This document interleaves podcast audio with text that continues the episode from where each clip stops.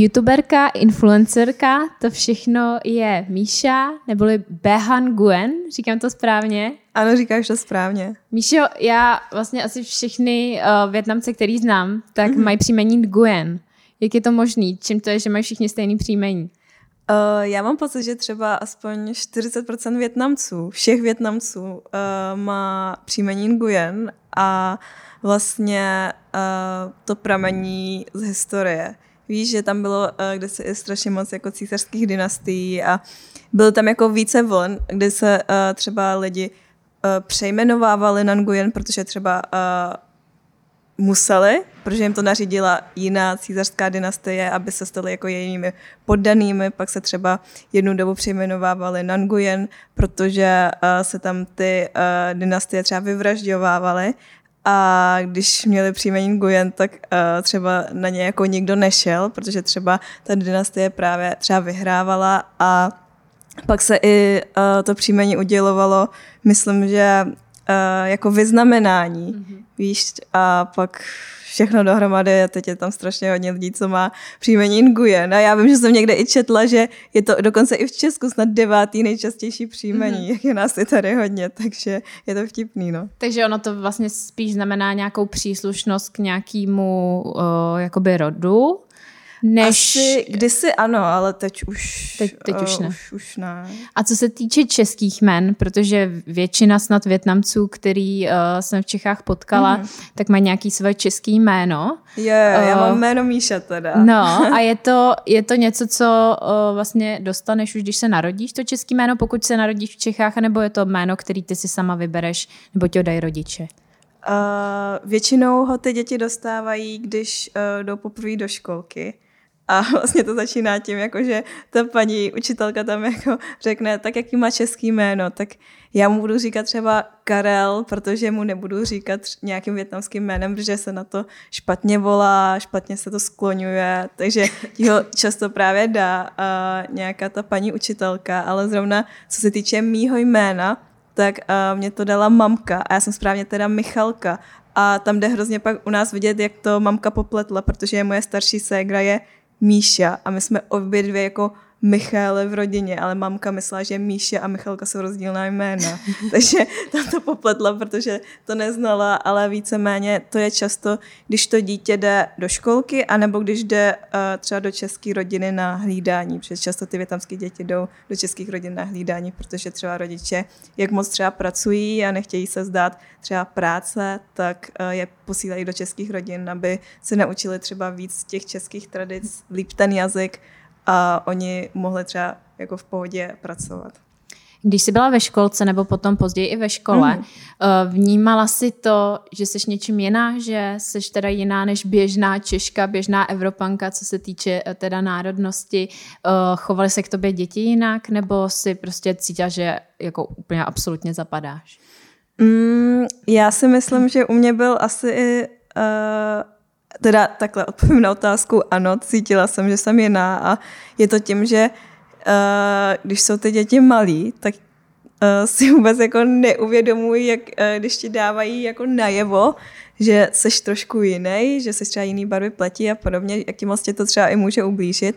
A ještě já jsem uh, z dost jako malého města, kde uh, třeba nebo já, já, teda, já třeba teď postupně vidím, a to ne, nevím, jestli to je eh, tím, že já teď uh, třeba bydlím v Praze, teda ve větším městě, ale mám pocit, že i ta doba se posunula, že kdysi i jako Češi koukali na cizince trošku jinak, že teď už si víc zvykli, že tady jsou jako všichni jako takhle jako žijeme všichni pospolu a Uh, myslím, že i ty Větnamci jsou víc integrovaní, než když uh, jsem byla třeba nově v té škole, takže uh, teď si nemyslím, že je to takový problém, ale když já jsem právě byla tehdy uh, hlavně primárně teda ve školce a teda pak i na základní škole, tak tam mi teda moji spolužáci dávali dost najevo, že jsem jiná a já jsem byla ještě vždycky takový jako premiant v té třídě, takže já jsem byla šprtka a zároveň jsem byla větnamka, takže jsem myslím, že jsem byla asi takový ten ideální terč jako posměchu jako na základní škole. No. Ale pak jako když jsem šla na Gimpl, tak už to bylo lepší a tam jsem si pak našla kamarádky, které byly třeba většinou taky stejného původu jako já, tak už jsme byli ne tak malí jako menšině.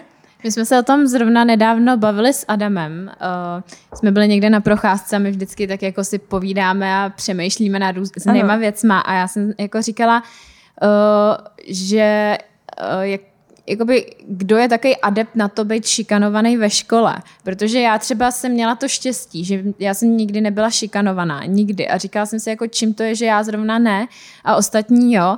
A tak nějak jsme s Adamem došli k tomu, že je to asi tím, že já jsem jakoby v něčem nebyla úplně jako extrémně odlišná než ostatní lidi. Že třeba uh, jsem dostávala dobrý známky, ale nikdy jsem nebyla úplně ta nejlepší. Vždycky jsem byla jako ta druhá nejlepší. Byla jsem trošku, ne jako tlustá, ale byla jsem taková jako normální. Eh, kdybych byla úplně vychrtlá, tak by to bylo samozřejmě, jako bych mohla nebo, být terčem útoku, nebo když útoku, anebo zase, kdybych byla jo, opravdu tlustá. Tak. Takže si myslím, že opravdu to, když je tam jakákoliv jakoby známka toho, že ty jsi v něčem odlišná než ostatní, tak prostě uh, to je takový ten ideální terč uh, na to potom uh, být šikanovaný, mm. nebo uh, aby si z tebe třeba ty děti dělali srandu. Uh, samozřejmě ty děti jako si neuvědomují, co to potom pro tebe může jako v, i třeba v dospělosti znamenat. Tak, to teda od té šikany e, se posuneme trošku dál, to není taky úplně jako e, příjemný téma. E, mě hrozně zajímá, jak se dostali tvoji rodiče do Čech, co mhm. byl vlastně pro ně ten impuls k tomu, aby se přestěhovali do totálně odlišné země, kdy, kdy, kdy k tomu došlo a proč se rozhodli tady zůstat na pořád, nebo jestli se proto rozhodli? Můj teďka jsem přiletěl v osmdesátkách a přiletěl původně za prací, protože tam nebyly úplně dobré životní podmínky. A vlastně když je obecně člověk v situaci, uh, že má aspoň naději na lepší život, tak většinou jako potom hned šáhne. A říkal mi, že uh, tam víceméně se jednak se platila docela jako velká mm, velký peníze, aby si vůbec se mohli jako jet, ale že se i čekali hrozně jako dlouhý jako měsíce, aby se mohl připojit nějaký ostatní jako skupině a jít sem pracovat. Tak když na ně jako vyšlo místo, tak samozřejmě letěl hned a začal pracovat uh, v Boleslavské Škodovce.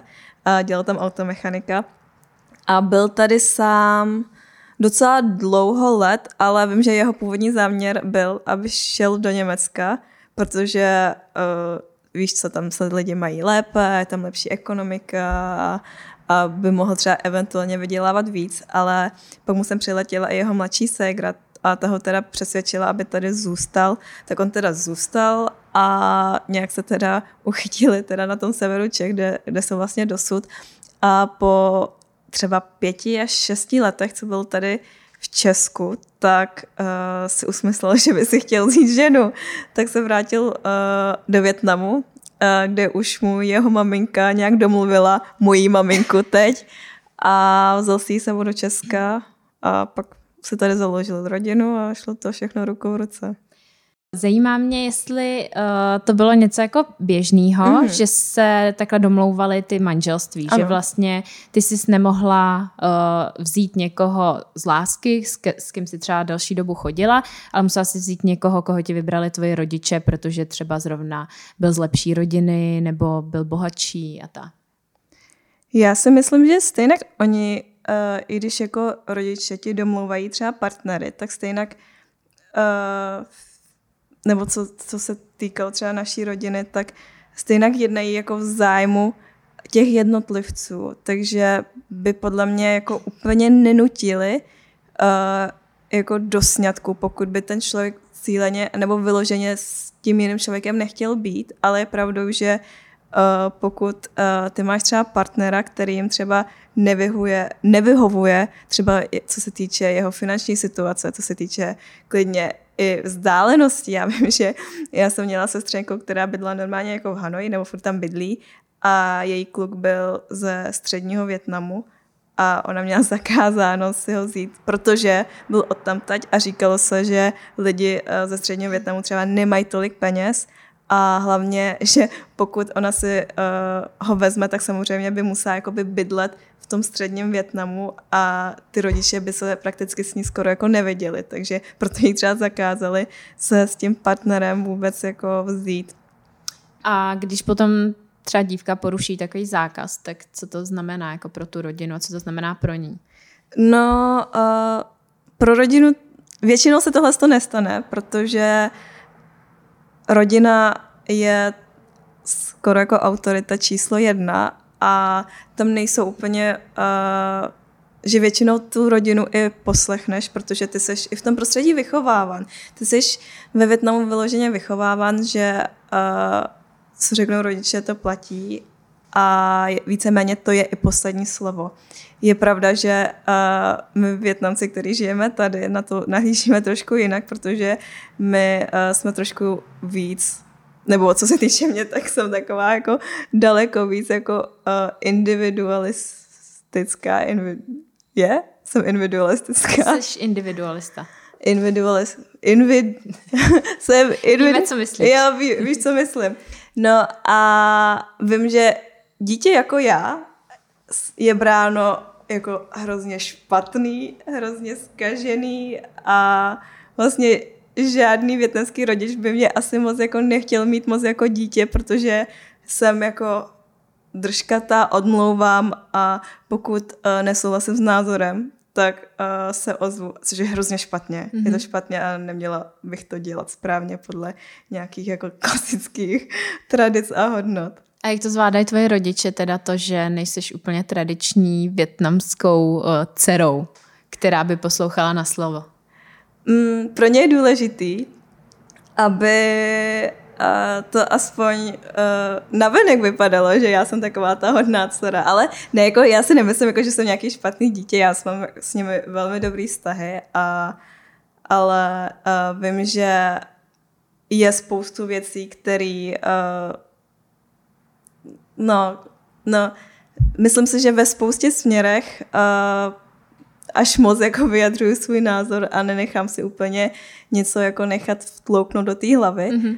Ne, mě zajímalo i uh, hlavně to, jak vlastně tvoje rodiče vnímají to, že ty jsi vlastně dá se říct slavná, tebe sleduje strašná spousta lidí, vím, že na Instagramu máš kolem půl milionu jo, followerů. Tak to nic jako není. To pro ně nic jako Ne, oni tím, vyloženě oni tím jako žijou a jsou za to velmi rádi, což uh, já jsem za to ráda taky, ale vím, že pro ně by bylo třeba přednější, abych právě byla uh, jako s nima doma, poslušná, nikam klidně moc jako nechodila a večery trávila tím, že třeba uklízím barák. No. Mm-hmm. A uh, jak se dívají na studium tvé rodiče? Protože se takový stereotyp je, že Eh, azijský děti mývají vždycky jako výborné výsledky, protože mm-hmm. jsou nucený k tomu, aby opravdu jako měli, podávali ty výkony, aby dostávali co nejlepší známky, tak bylo to takhle i u vás? U nás to tak bylo vždycky jednoznačně a já jsem uh, měla vlastně i vždycky jako vyloženě fyzický tresty, pokud jsem přinesla domů špatnou známku, ale byla jsem i vychovávána k tomu, že uh, studium je top jedna priorita, takže i sama jsem pak měla ambici mít dobré výsledky. Vím, že to zlomilo až teď na vysoké škole, když uh, pak zjistí, že třeba rodiče úplně nemůžou tolik nahlížet do toho systému a takže tam se mi to trošku zlomilo, ale vím, že dokonce třeba mý střední školy, když jsem byla ještě na gymnázium, tak jsem víceméně furt chodila domů se samými jedničkami, protože pro ty rodiče bylo hrozně důležité pak vidět na konci to vysvědčení a, a je to věc, která je pro ně strašně jako důležitá. No. Takže vlastně se dá říct, že to studium uh, je spíš pro ně než pro tebe co se týče výsledků, že nestuduješ, protože co se týče tě to baví. Výsled, co se týče výsledků, ano.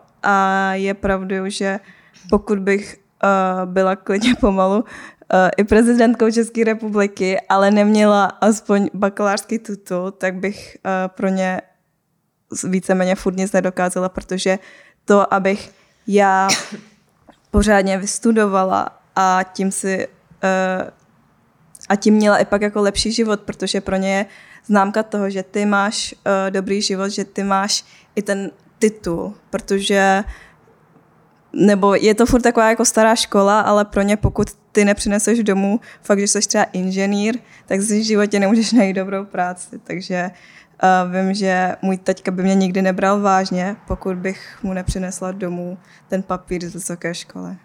Takže vlastně tvoji rodiče se předtím, než se vzali, než se tvoje maminka vlastně odstěhovala s tatínkem do Čech, tak se neznali. Uh, znali se jenom tak, že to byla, myslím, spolužačka jeho ségry, ale nějak blíž, že by se bavili, nebo už třeba předtím spolu randili, tak to vůbec. Mm-hmm. A pro mamku bylo tedy uh, v té době hrozně i atraktivní, že můj uh, taťka byl víceméně z Evropy a to je taková hrozně dobrá nálepka pro toho Větnamce, že přišel nějak ze západu, což je samozřejmě něco víc, než uh, ty Větnamci, který jsou tam, pro ty Větnamky.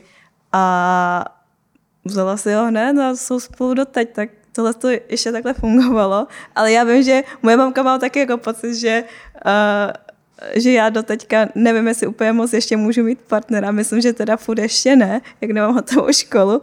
A uh, já myslím, že to pramení z toho, že moje mamka má taky pocit, že až já uh, dostuduju, tak si taky hned někoho najdu a hned si ho vezmu, ale tady tam úplně uh, přehlíží ten fakt, že třeba bych se s tím partnerem chtěla třeba aspoň poznat. Mm-hmm. Ale jakože má pocit, že když to fungovalo u ní, tak to bude fungovat u všech. No. Takže v dnešní době už asi to takhle úplně nefunguje, že by třeba Větnam, Větnamkám v Čechách uh, domlouvali partnery rodiče. Mm, Většinou to už takhle nefunguje. Znám teda případy, kdy se tohle stane, ale je to dost teda výjimečný a často to je jenom kvůli tomu, že třeba rodina toho partnera uh, jsou třeba v dobré finanční situaci, tak toho ty rodiče chtějí využít a sama i ta třeba holčina tam vidí, tak třeba teď bych měla lepší život, nebo teď uh, se budu mít líp, tak do toho půjdu, ale uh, víceméně se tohle to už neděje. Ale stále asi funguje nějaký schvalovací proces. Znamená, že ty, když si přivedeš potom partnera, tak tě rodiče musí jo, schválit. Jo, to určitě. Jako nemohla, mít, nemohla bych mít partnera Čecha, nebo uh, nevětnamce, ale třeba si říkám, uh, že časem by uh, to rodiče třeba stejně schválili, pokud bych se zatím ale fakt uh, zarytě šla, ale to by byl strašně jako dlouhý proces, protože já vím, že uh, mám spoustu kamarádů, který uh, třeba z Čechy randí a je to uh, strašně jako náročný teda z počátku a fakt uh, musí těm rodičům prokázat, uh, že toho partnera skutečně milují, musí být spolu strašně moc dlouho let, aby třeba konečně si mohli třeba podat ruku s, uh, s rodičem. Uh, ty třeba dívky nebo toho. Uh, no většinou je to u dívek. Já myslím, že kluci to mají tak trošku benevolentnější než... A z jakého no. důvodu to je, že ty větnamský rodiče nechtějí, aby si měla třeba českého přítele? Je to zase kvůli tomu, jak by na ně koukala okolí, nebo nemají rádi Čechy?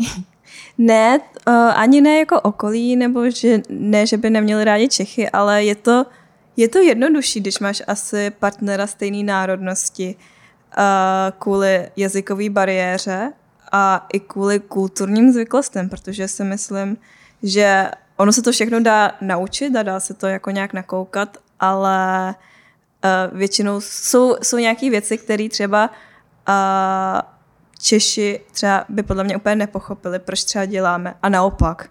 Takže je to tam i ta výchova, kultura, a pak i ten jazyk. A co jsou třeba takovéhle větnamské tradice, které uh, by Češi úplně jako nepochopili, nebo by je nechtěli dělat, nebo napadá ti něco?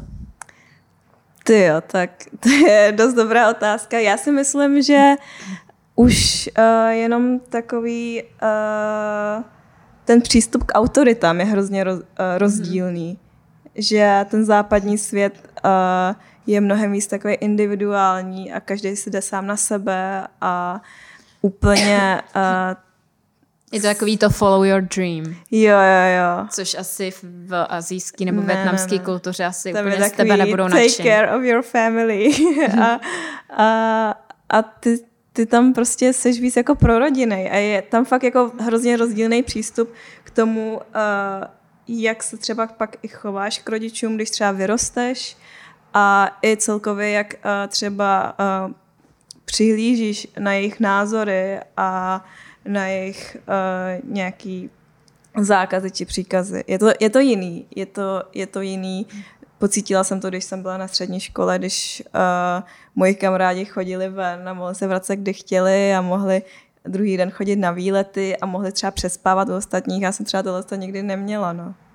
A jak ty jsi to vnímala jako to dítě nebo to dospívající no, dívka? No právě jsem to vnímala uh, jakož v pohodě jsem to vnímala, protože já jsem v tom vyrostla. Mělo to tak i všechny moje větnamské kamarádky, takže mi to přišlo normální, ale pak je to, pak uh, vím, že když jsem se o tom bavila třeba právě s českými kamarády, tak oni nechápali, že já jsem za letní prázdniny byla jenom u kasy, jenom jsem pomáhala rodičům, jak to, že když třeba chci přespat u kamarádky, tak jako z 99% nemůžu, protože jim to přijde hrozně jako neslušný, jak to, že eh, se musím jako vracet brzo, když, a jak to, že vůbec musím prosit, jestli můžu jít někam ven, třeba si hrát s kamarády, protože tam ani jako není podle mě moc slušný, jako když uh, seš furt jako venku a lítáš. Tam mm-hmm. je ideální právě takový vzorec slušného chování, když seš doma. Mm-hmm. A pomáháš. A pomáháš, no, samozřejmě. Uh, co se týče teda ještě těch vztahů, ty už si teda nakousla to, že bys, že bys teda nemohla si přivízt domů Čecha. Mm.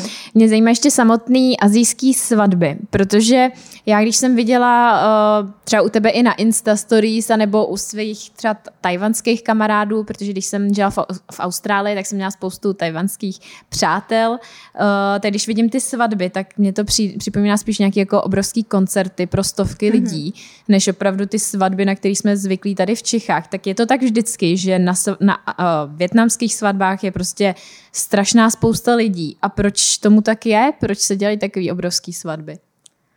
Uh, protože je celkem neslušný, když uh, nepozveš pomalu celé město. Víš, že ty tam ani jako nezveš svoje nejbližší přátele. Ty tam zveš pomalu jako nějakou máni z horní dolní, se kterou si kdy třeba nevím, uh, si s ní sdílela stánek na tržnici, jakože uh, ty tam musí zvát strašně moc lidí, protože jednak potřebuješ ukázat tu svoji velkolepost, ukazuješ ji už nejenom tím, že pozveš hodně lidí, ale i tím, jak uh, ta svatba je taková honosná, jaký catering tam uděláš, to je taky strašně důležitý, že ty jídla tam jsou třeba o deseti, o deseti chodech pomalu a Uh, ono se ví, že se to nesní a většinou uh, ty stoly se vrací jako třeba ze dvou třetin, nebo aspoň půlka tam zůstává, ale ty tam ukazuješ uh, tu svoji štědrost tím, třeba kolik jídla tam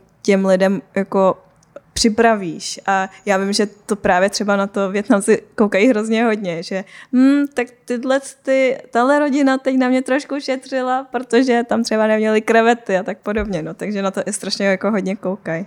Takže taková svatba větnamská, spíš než aby byla o těch dvou, co se berou, o jejich lásce, tak je spíš vlastně o té rodině a o ukázání těm ostatním uh, vlastně toho, jak ta rodina je dobrá, jak je štědrá, jak je případně bohatá? Um, já, ne, já asi bych úplně neřekla, že to je o ukázání třeba, uh, jak se máš jako dobře, co se týče majetku, že je to spíš o tom, že ten národ je víceméně uh, takový jako štědřejší, že s, uh, chce i ukázat, že není jako takový jako hamižný a že rád jako rozdává a dává, tak právě uh, ono to takhle, je to právě ten jiný pohled, že třeba podle mě ty ostatní Větnamci na to koukají, jakože si užijou velkou, hezkou svatbu se strašně moc hosty a bude to pěkná oslava, ale já vím, že tady je takový ten trend mít takový menší, klidně komorní svatby a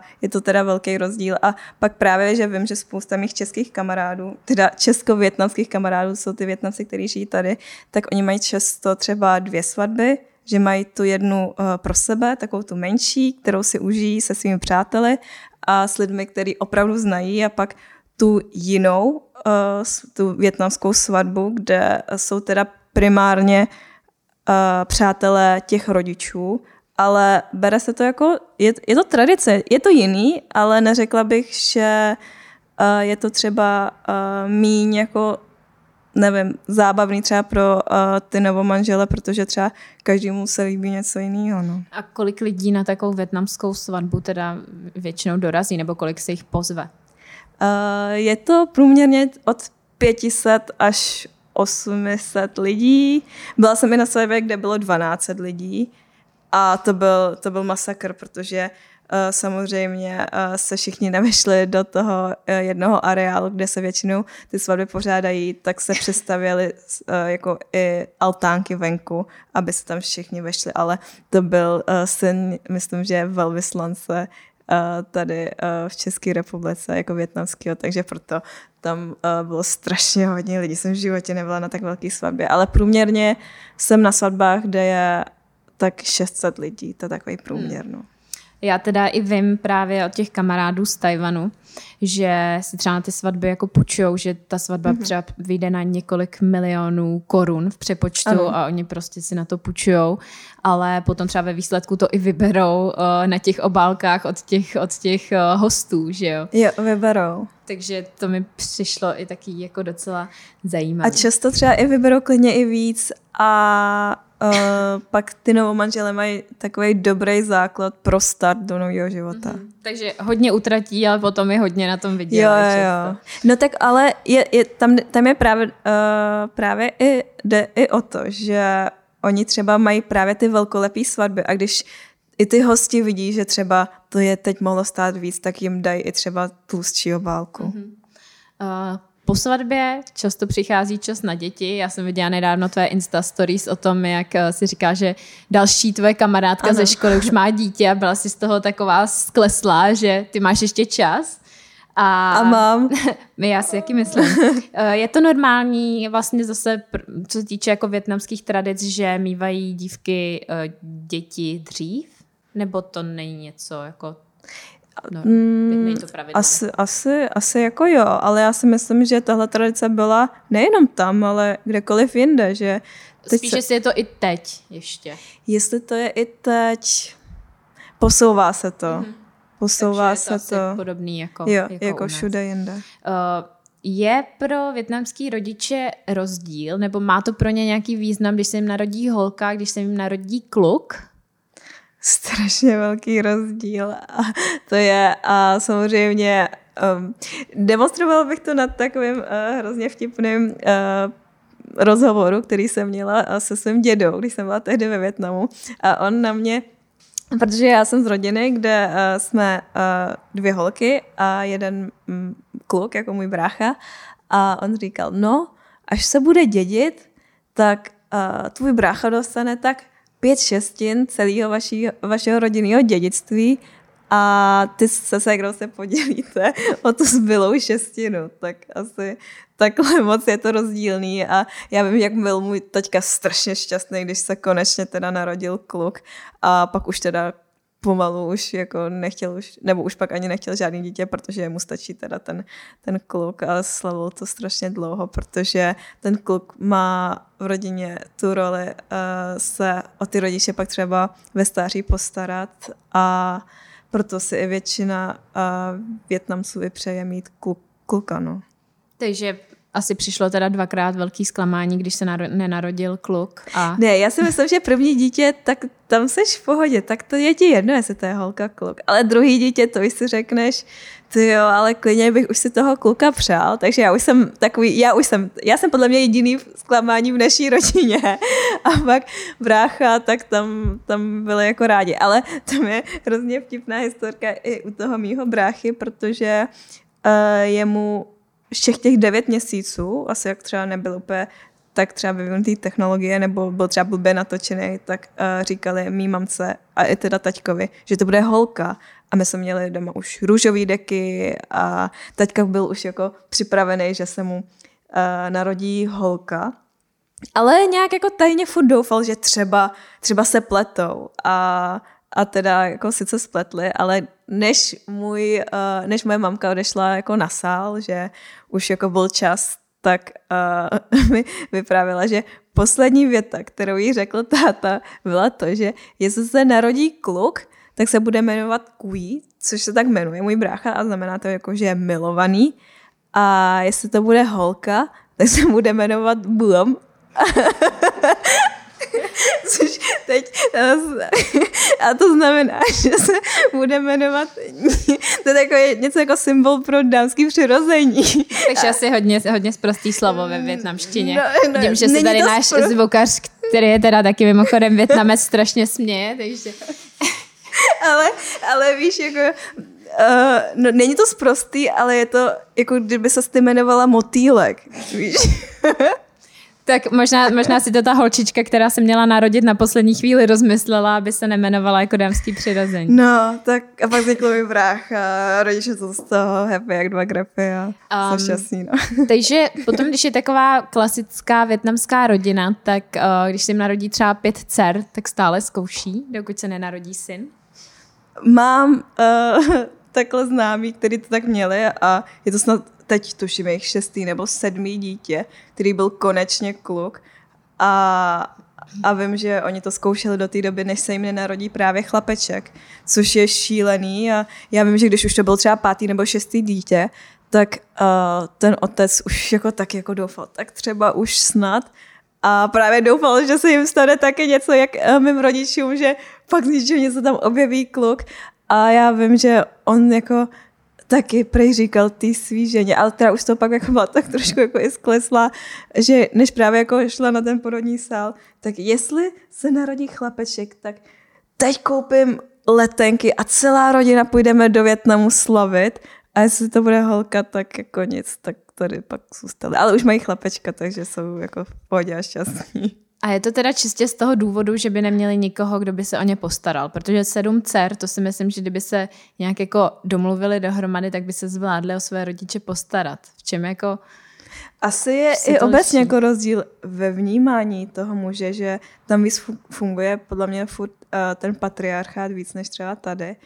A ten uh, muž je, no, je, je brán jako taková ta hlava té rodiny a je tam právě i to zabezpečení a celkově to vnímání je víc, nebo veškerý třeba i důležitý rozhodnutí a, a veškerý třeba uh, důležitý funkce tam furt jako uh, mají furt muži. Takže kdyby se potom tvůj brácha rozhodnul, uh, že se chce přestěhovat do Ameriky a tam se oženit a zůstat tam, tak to asi úplně nepřipadá v úvahu. To jo, to já myslím, že někdy už jako řešil s mamkou, že tak třeba, co kdybych jako šel jako studovat nebo bydlet třeba v Anglii nebo v Americe a, a myslím si, že mamka tam říká něco ve stylu, no tak to znamená, že ty by se s nás samozřejmě přestěhoval sebou tam, ne? A brácha, jo, jo, jo. A jakože teď, teď třeba možná do to kouká jinak, nevím, že už je zrovna teď je v pubertě, takže teď má pocit, že jsou rodiče největší zlo samozřejmě, ale uh, jinak jo, ty rodiče počítají, že budou s bráchou pomalu takže, do konce života. Takže to tak funguje, že potom vlastně ten uh, syn vlastně žije s těmi rodiči a zároveň třeba mm-hmm. se svojí manželkou. Mm-hmm, ano. A jak je možný teda, že tvůj tatínek se přestěhoval do Čech? Vzal s sebou taky tu svoji rodinu, nebo ta tam Protože zůstala? má i mladšího bráchu, který, který se tam staral, staral o, o moje prarodiče. Takže ty a, nejmladší to schytají, se dá říct. Jo, ale uh, ono to tak funguje jako normálně, že právě um, já bych, kdybych si vzala třeba nějakého uh, Větnamce, tak bych často právě, teď už je to jiný, ale normálně bych šla bydlet uh, do jeho rodiny, takže bych se starala od chýni a od chána a tak podobně. Tak protože že ty, ty holky se většinou provdají do těch rodin a jsou s cizíma rodinama a pokud fakt nemáš toho kluka, tak většinou si zůstal sám. A funguje to tak i u těch komunit tady v Čechách? Že ty, kdyby se teď vdala, tak se přestěhuješ nevím, na Moravu, protože tvůj uh, budoucí manžel by byl z Moravy a jeho rodina jak tam žije. Jak dá. Uh-huh. A teď, jakoby, jak jsme se bavili o těch různých tradicích, o tom tlaku na ty výkony a tak dál, ty jsi na jednu stranu v tom byla vychovávaná, na druhou stranu určitě cítíš jako velký vliv, uh, co se týče zase výchovy tvých přátel, kteří nejsou Větnamci. Kdyby ty si potom sama uh, vychovávala dítě, šla by si ve stopách těch svých rodičů a opravdu tou cestou ne follow your dream, ale rodina je prostě všechno, nebo už jsi ovlivněná tou evropskou kulturou? Uh, já si myslím, že bych to měla tak napůl, že je tam spoustu věcí, které bych třeba změnila. Na druhou stranu je tam strašná je spousta věcí, která mi je i velmi sympatická a chtěla bych je dodržovat. Takže si myslím, že uh, ty banánové děti tady, uh, což je ta uh, generace Větnamců, co tady vyrostla, tak má tu výhodu, že si může vzít to nejlepší z těch obou dvou světů a vytvořit takovou tu zlatou střední cestu, tak to se budu snažit jako udržet. A teď, když teda si, jak jsi ji nazvala, banánovou generací? Ano, ano. Uh. Je to banán, protože uh, jsme, to je takový uh, pojmenování, protože jsme na vrchu žlutý a uvnitř bílý jako banán. Víš? tak to je vtipný. Uh, na to jsem se právě chtěla zeptat, jako jak ta tvoje generace uh, vlastně těch Větnamců, Čechů, kteří se tady narodili, tak jak vnímá i to, že ty jejich rodiče opustili ten Větnam, eh, jako jakou tu destinaci si vlastně vybrali, to, že vy jste tady vyrůstali, jak vnímáte eh, i třeba jako Čechy. Jste vděční za to, že tady můžete být, nebo byste se radši vrátili třeba do Větnamu? Já říkám furt, že ten fakt, že mi rodiče umožnili tady vyrůst a studovat, je něco, co já jim v životě nemůžu vrátit, protože jsem tady šťastná, beru to tady jako svůj domov a myslím si, že mě to dalo i ty předpoklady pro to, abych uh, byla i šťastná, což jsem. A jsem, ne, myslím si, že je to v čem, eh, je to v čem jako jiné, nedokážu říct, že tam bych šťastná nebyla, byla bych, ale měla bych třeba uh, jiný koničky, jiný zájmy, jiný styl života samozřejmě, ale vím, že spousta i uh, mm, Větnamců tady, myslím si, který tady i vyrostli, tak se do toho Větnamu ani vrátit jako nechtějí, protože mm. To už jsou víceméně pomalu už jako Češi a tohle to berou jako svůj domov. Mm-hmm.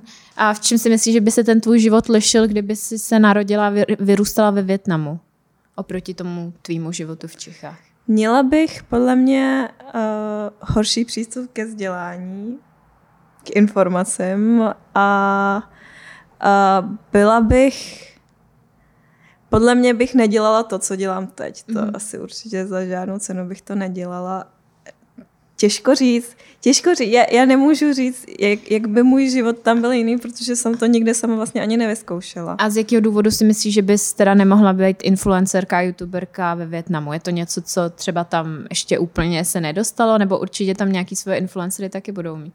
Uh, mají a dostalo se to tam, uh, jako všude jinde podle mě, ale myslím si, že uh, tam by to moje influencers, influencerství bylo víc potlačeno ze strany rodiny. Tady jsem měla právě jenom třeba rodiče a tetu víceméně a pak já vím, že eh, když jsem zpočátku jako začínala, tak jsem měla problém. A to přece jako nebudeš dělat, ty přece musíš studovat.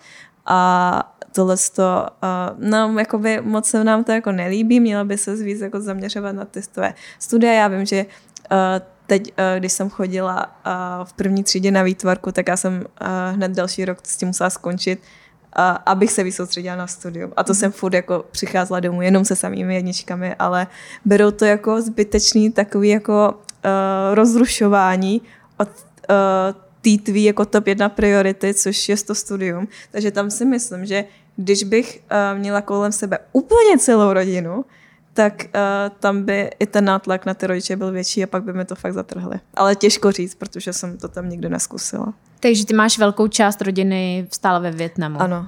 A, a hodně velkou část rodiny. A jak často tam třeba jezdíš a jak ta rodina vnímá, teda pokud vůbec o tom ví, uh, co ty děláš tady v Čechách?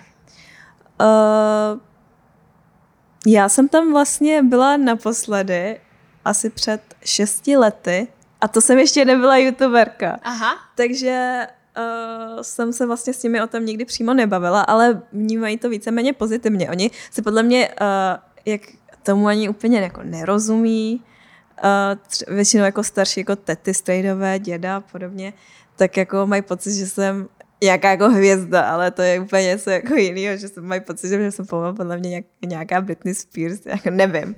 Ale uh, jak na, se stala, jak oni to vnímají, No, jestli to je právě něco, jako když by se to snažili potlačit, když ty bys tam žila, tak jestli to je něco, co vnímají třeba negativně, že jsi jako moc vidět, že... Ne, ne, ne. Nevnímají to negativně, ale uh, musím dodělat hlavně školu. Jo. A na to se mě ptají teda dost jako často. Jako, jo, super, teď děláš tohle, viděl jsem tě tam a tam a tam. A co teda ta tvoje škola? A já vždycky, no, teď jsem se to posunula, ale plánuju to samozřejmě dodělat. Eh, co se týče ještě toho rozdílu vlastně té tvojí banánové generace ano. a té generace tvých rodičů, nevím, jestli se taky nějak nazývá. Uh, nevím o tom. tak uh, já vlastně, ne, není to jenom co, vlastně něco, co bych pozorovala uh, v rámci Čech, v rámci jenom větnamské kultury, ale když jsem žila v Austrálii, tak tam bylo spousta právě jakoby tajvanských rodin, který uh, uh, prostě se drželi tu svoji komunitu, vlastně do ní nikoho nepouštěli, že bylo hrozně těžký uh, se vlastně dostat uh, do téhletý uh, tajvanské komunity, protože oni prostě chodili jenom na azijský jídla, bavili se, se mezi sebou jenom tou svojí řečí. A vlastně bylo zajímavé, že já jsem dělala v pizzerii, byla jsem tam jediná Evropanka, zbytek byli Tajvanci. A bylo zajímavé, že i ti Tajvanci, kteří vlastně vyrostli, narodili se v Austrálii a vyrostli tam, mm-hmm. tak měli strašně špatnou angličtinu, že já vlastně za ty dva roky, co jsem byla v Austrálii, jsem se naučila daleko líp uh, anglicky, chtěla říct australsky, ale ona je opravdu jako odlišná uh, australská angličtina od běžné angličtiny. Jsem se na, naučila daleko líp, než uměl třeba ten můj manažer, uh, který tam žil vlastně 35 let tak uh, mně přijde hrozně jako zajímavý, že vlastně ty žiješ v nějaký zemi, ale třeba neumíš vůbec ten jazyk a žiješ tam třeba 30 let, což je právě to, co pozoruju tady u těch větnamských komunit, že samozřejmě ty děti, které se tady narodily, tak umí česky, abych mm-hmm. u tebe, když si s tebou telefonovala a nevěděla, že jsi větnamka, tak to nepoznám, ale uh, tví rodiče neumí uh, česky. Neumí česky. A čím to je, že se teda jako nenaučí, jak dlouho tady jsou? Můj taťka je, je tady už 30 let, 30 let, víc než 30 a moje mamka víc než 25 let, což je fakt dlouhá doba. A je to tím, že se združí v komunitách a ty se obklopuješ jenom lidma, kteří jsou stejní jako ty a pokud už třeba mm, teda rodiče umí jako takovou tu základní češtinu, která, kterou potřebují jako k běžnému životu, ale samozřejmě pokud by s nima chtěla víc nějakou jako hlubší konverzaci, tak to se asi úplně jako nestane, ale je to tím, že pak, když třeba často jako už i potřebují um, třeba jít, nevím, na úřad nebo podobně, tak vezmou své děti a tím chodí tlumočit, takže já jsem vlastně chodila od první třídy pomalu jako tlumočit na úřady a vysvětlovala jsem mu papíry z pojišťovny a přede mnou to dělali jiní tlumočníci, kteří vyloženě mají práci, že překládají takhle a jsou, a jsou jako prostředníky. A ono je i jako faktem, že čím seš podle mě starší, tím se i hůř učíš cizí jazyk. A pro Větnamce musí být asi čeština strašně těžká. Já myslím, že pro všechny je těžká, Asi že čeština, čeština je náročný jazyk. A někteří uh, se to naučili líp, ale většinou uh, jsou to lidi, kteří chodili sem na škole, anebo fakt mají jako český kamarády, ale většinou Větnamci, jak se fakt združují jenom ve svých komunitách, tak to je ten hlavní důvod, proč neumí česky, protože se ani víceméně s žádným Čechem úplně třeba moc třeba nebaví mm-hmm. nebo mhm. neznají. No. A jak Větnamci vnímají Čechy? Protože ty si uh, před chvíli říkala, že vlastně, když přijede Větnamec, který žije v Evropě, zpátky do Větnamu, tak je tam pomalu za boha, ano. protože je z toho západního světa. No, jasně. Ale když tam přijede Evropan, tak je vnímaný taky takhle, nebo Taky ne? jste za bohy. Ale když je teda vnímaný za boha, tak uh, úplně nechápu, proč by zase ta rodina jakoby nepovolila si vzít třeba toho Evropana, ty a tak to už, je něco dceři, jako, to už je něco jiného. Protože by se měla třeba líp zase v Evropě. Nebo tam čistě to, že prostě Větnamci jedině s Větnamkama a naopak. Je pravda, že jsem úplně jako nikdy nenahlížela na fakt, jak by na to koukali třeba Větnamci ve Větnamu, když uh, by si vzal nějakého jako Čecha, který tam přijede, ale uh, spíš jsem to vždycky brala z toho pohledu, co by třeba říkali moji mhm, rodiče mm-hmm. a tam uh, by byl takový jednoznačně takový ten no-go mm-hmm. zákaz. Uh, jak se líbí tvým rodičům v Čechách? Předpokládám, že asi se jim tady líbí, když tady stále jsou. Plánujou případně se někdy vrátit do Větnamu?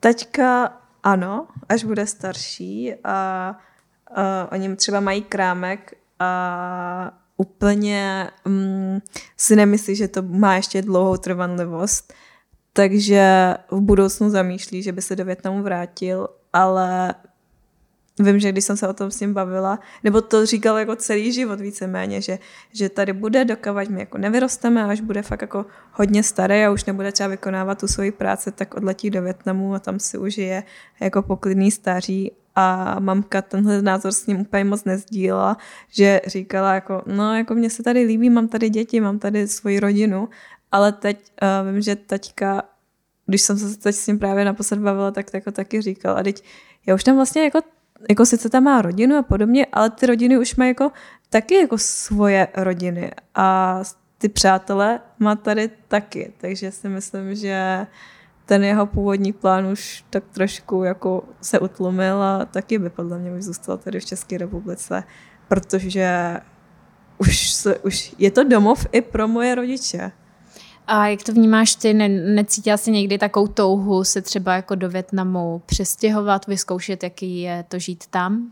Chtěla bych to vyzkoušet a až to vyzkouším, tak uvidím, jestli se tam budu chtít přestěhovat, ale uh, já jsem tady vyrostla, já si myslím, že a já miluji Prahu hlavně, já miluji Prahu a čím víc cestuju, tím víc si uvědomuji, jak moc je to skvělé místo na žití a a jsem tady šťastná, mám tady taky všechno, rodinu, přátelé a e, nevím, školu, práci, takže bych chtěla být tady a nikdy jsem teda jako neuvažovala, že bych se chtěla nějak úplně natrvalo přestěhovat do Větnamu. To byly podle mě spíš, když jsem měla nějaký jako uh, blbý chvilky tady, tak říkám, tak jelikož mám tu možnost, tak klidně můžu jako někam jinam, ale pak mě to vždycky rychle opustí. A co teď plánuješ eh, v blízké budoucnosti? Máš nějaký plány, sny, něco, co bys chtěla teď jako uskutečnit?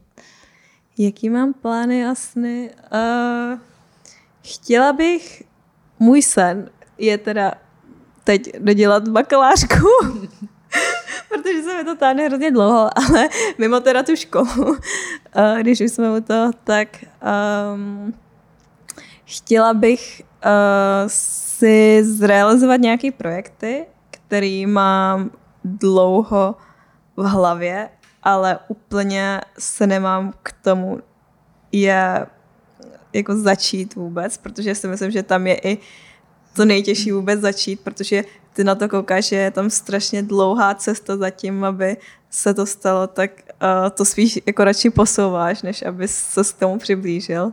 Tak to bych uh, chtěla udělat. A jak jsi pak mluvila, eh, vlastně teď můžu ještě navázat, jak jsi říkala, jestli se třeba eh, chci někde zkusit třeba žít v tom Větnamu, tak a teď tam jedu na podzem a jedu tam na trošku delší dobu, tak si to sama chci vyzkoušet a sama chci třeba uvidět, co se tam třeba dá dělat nebo děla, nedá dělat a třeba bych to ráda zkusila propojit klidně i s eh, influencer marketingem. Mm-hmm. Takže si myslím, že je tam dost zajímavý prostředí uh, pro rozvoj a tohle to mě láká. Tak doufám, že z toho něco vznikne. To zní hrozně zajímavě, protože uh, vlastně si představím, že tam to není tak, co se týče i toho influencerství, youtuberingu, uh, ve kterým ty jsi prostě úplný mistr, tak tam to není asi tak rozjetý, takže ty bys tam s těma zkušenostma, který jsi získala tady, mohla uh, mít celkem jako velkou pravděpodobnost na to, abys byla úspěšná. Nevím, těžko říct. To je ve hvězdách. tak já ti budu moc držet palce. Děkuji uh, moc. Strašně děkuji, že jsi dorazila, bylo to hrozně příjemný povídání a je hrozně zajímavý fakt nakouknout do té větnamské kultury, protože si myslím, že spousta lidí, uh, samozřejmě nebo většina Čechů má nějakou svoji zkušenost s větnamskou komunitou, ale spíš takovou, že si jde k ním nakoupit do krámku, ano, ano. než aby skutečně jako nakoukla do podpokličku na to, jak to tam skutečně jako je. Takže moc díky a já moc, děkuji, já moc děkuji za pozvání.